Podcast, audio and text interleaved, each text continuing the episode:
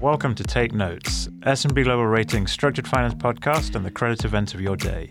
Tune in as your hosts Jim Manzi and Tom Schopflocher explore hot topics across the structured finance and global markets. Hello and welcome to Take Notes. I'm your host, Tom Schopflocher, and joining me today is US RMBS sector lead Jeremy Schneider. Welcome back to the podcast, Jeremy. Hey, good to be here. Thanks, Tom. US home prices are seeing extraordinary gains, with the most recent reading of the Case Shiller National Home Price Index up almost 20% year over year in August. Because of these strong home price gains, we've revisited our over and undervaluation assessment, in which we compare current levels of affordability with long term averages. This is an important input to our levels model, which provides loan and pool level calculations of foreclosure frequency, loss severity, and loss coverage. Jeremy, what were the findings at the national level? Well, Tom, the point you make about the increase in home prices being significantly high at historic levels is is something that we've uh, taken into account and, included in our analysis for US RMBS. And what we're really seeing at the national level with, with this update we performed is at a national level, we're at about 5% overvalued.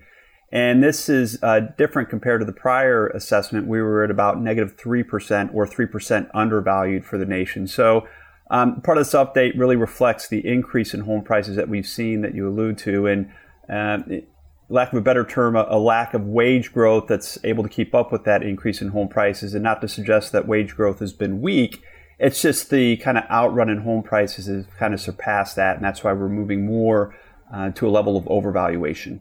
Okay, so we've gone from 3% undervalued at the national level all the way up to 5% overvalued at the national level. But this is an aggregate number. The way our assessment works is that we can drill down into the regional level, we can go down to the state level, or even down to the core based statistical area or CBSA level. So, what are some of the trends that we're seeing when we look at states or even CBSAs? Well, Tom, as we illustrate in the paper, uh, if you look at the U.S. Uh, in terms of the state uh, dispersion, what we see is similar to what we've actually seen over the last several years, and that is more overvaluation in some of the the warm states, no pun intended. If you look at your Texases, um, you know, uh, areas like Florida. Uh, conversely, if you look at areas in, I would say more the Northeast, kind of the New York, Pennsylvania area, uh, those have been a bit more undervalued, and we kind of see that same consistency. Although I think some states stand out a little bit more now when we look at it.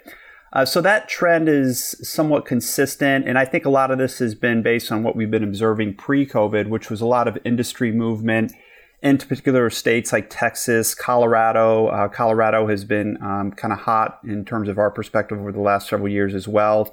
And with movement of industry comes movement of people, households, and that creates more demand, and that can help drive up prices in those particular areas. I think what stands out the most here is is Idaho. I think is kind of take it's the winner in terms of being hot. Uh, we've got the um, the state kind of surpasses the others uh, at more than 20% overvalued. Uh, it's north of 20%. And if you drill down at the CBSA level, which we we do as well for the top 10 and bottom 10, um, within the paper, there you can see that the Boise, Idaho CBSA is at about 50% overvalued. So it, it takes the crown on that one. Um, and we have been seeing this. There's been a lot of banter in the market, and you can read in the media how there's been a lot of migration into Idaho. Uh, people, particularly coming from coastal areas where they can probably get uh, a similar state of lifestyle in terms of uh, outdoor activities and other things. And there could also be uh, a notion of retiree movement, uh, whether it be in Idaho or a tax friendly state like Florida. So I think from a trend perspective, it's consistent with what we've been following over the years. But again, with the rapid increase in prices due to COVID, where in addition to the low rates, the millennial demand, uh, just more people needed homes um, for purposes of shelter and more square footage and a floor plan. Um, and that's really what's driving a lot of this. Let me be more precise as to what we mean by over or undervalued. We start with the ratio of home prices to per capita income for a particular region. This local measure of affordability is then compared to the long term average. It is the relative change of affordability that determines the extent to which a region is over or undervalued. So, when we say that a given state or CBSA is over or undervalued, it doesn't necessarily mean that prices are high or low in absolute terms. Rather, it means that relative to the historical norm, the region is rich or cheap, as the case may be. Uh, that's right, Tom. And, and, this is really the purpose of this when we do our credit modeling and also just understand what's happening in, in the market across the country is to really get a sense of where could there be a, a correction, right? So if you've got, you know, prices that you, you know, Otherwise, when looking at your the equation you just outlined are overvalued, then presumably there's a greater likelihood that you could see a greater correction um, if things were to deteriorate in the local market.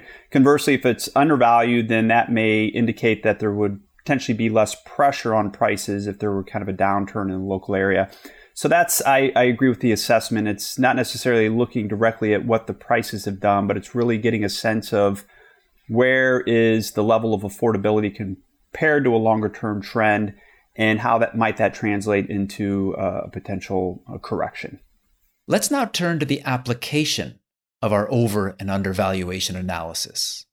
In our criteria for rating certain US RMBS, our assessment of over or undervaluation applies to our market value decline assumptions when we're calculating the loss severity for loans under our criteria. Could you explain that in greater detail and perhaps provide some examples of how this works? Oh, sure, Tom. So, and I know you've outlined kind of how the equation works, and we've talked a bit about certain areas that are over undervalued.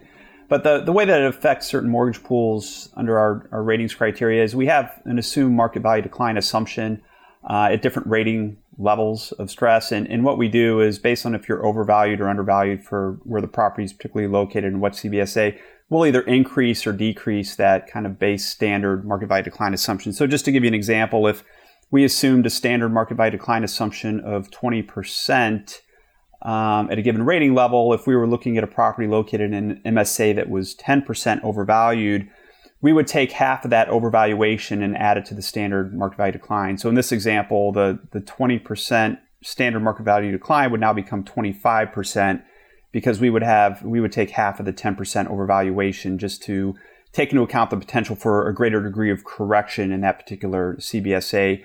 Conversely, in an undervalued CBSA, we will reduce the standard market value decline, and that reduction is by 20%. So, in my same example, if you were looking at a standard 20% market value decline at a given rating scenario, but you had a 10% undervalued CBSA, uh, we would then be using an 18% uh, market value decline assumption for that rating scenario, which is really the, the 20% reduced by 2%, which is the 2% being 20% of the 10%. And it's starting to sound a little bit more like a, um, a, a, math exercise here, but if you want more color, you can. Um, it's it's outlined as well in the uh, the publication.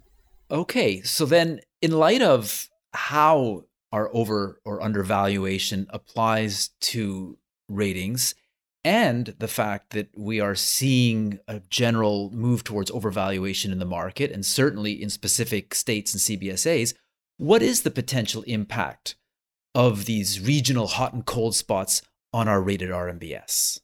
Well, Tom, it really depends on a number of factors. Uh, in particular, no mortgage pool is the same in terms of where the geographic location of the, the properties um, backing the loans exist. Um, if you look at certain areas, like I mentioned, the Boise, I mean, that's definitely overheated, but Boise, Idaho doesn't tend to be a large concentration of mortgage pools. But again, we have seen a general shift towards overvaluation on the national level. Um, so even maybe some areas that were undervalued before may become a little bit less undervalued, but it really depends on the particular location of the property, as I mentioned, and, and the type of pool.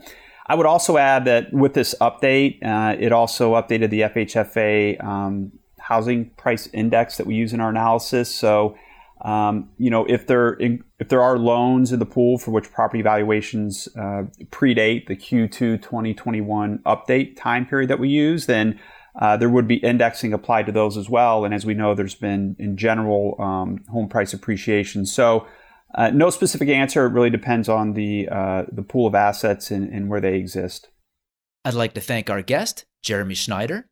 Our latest paper, the shift from under to overvalued, what it means for US RMBS, is available on our website, www.spglobal.com forward slash ratings. We'll catch you next time on Take Notes. To subscribe to Take Notes or to view our analyst research, go to spglobal.com forward slash ratings. Thank you for listening to Take Notes with Jim Manzi and Tom Schopflocher.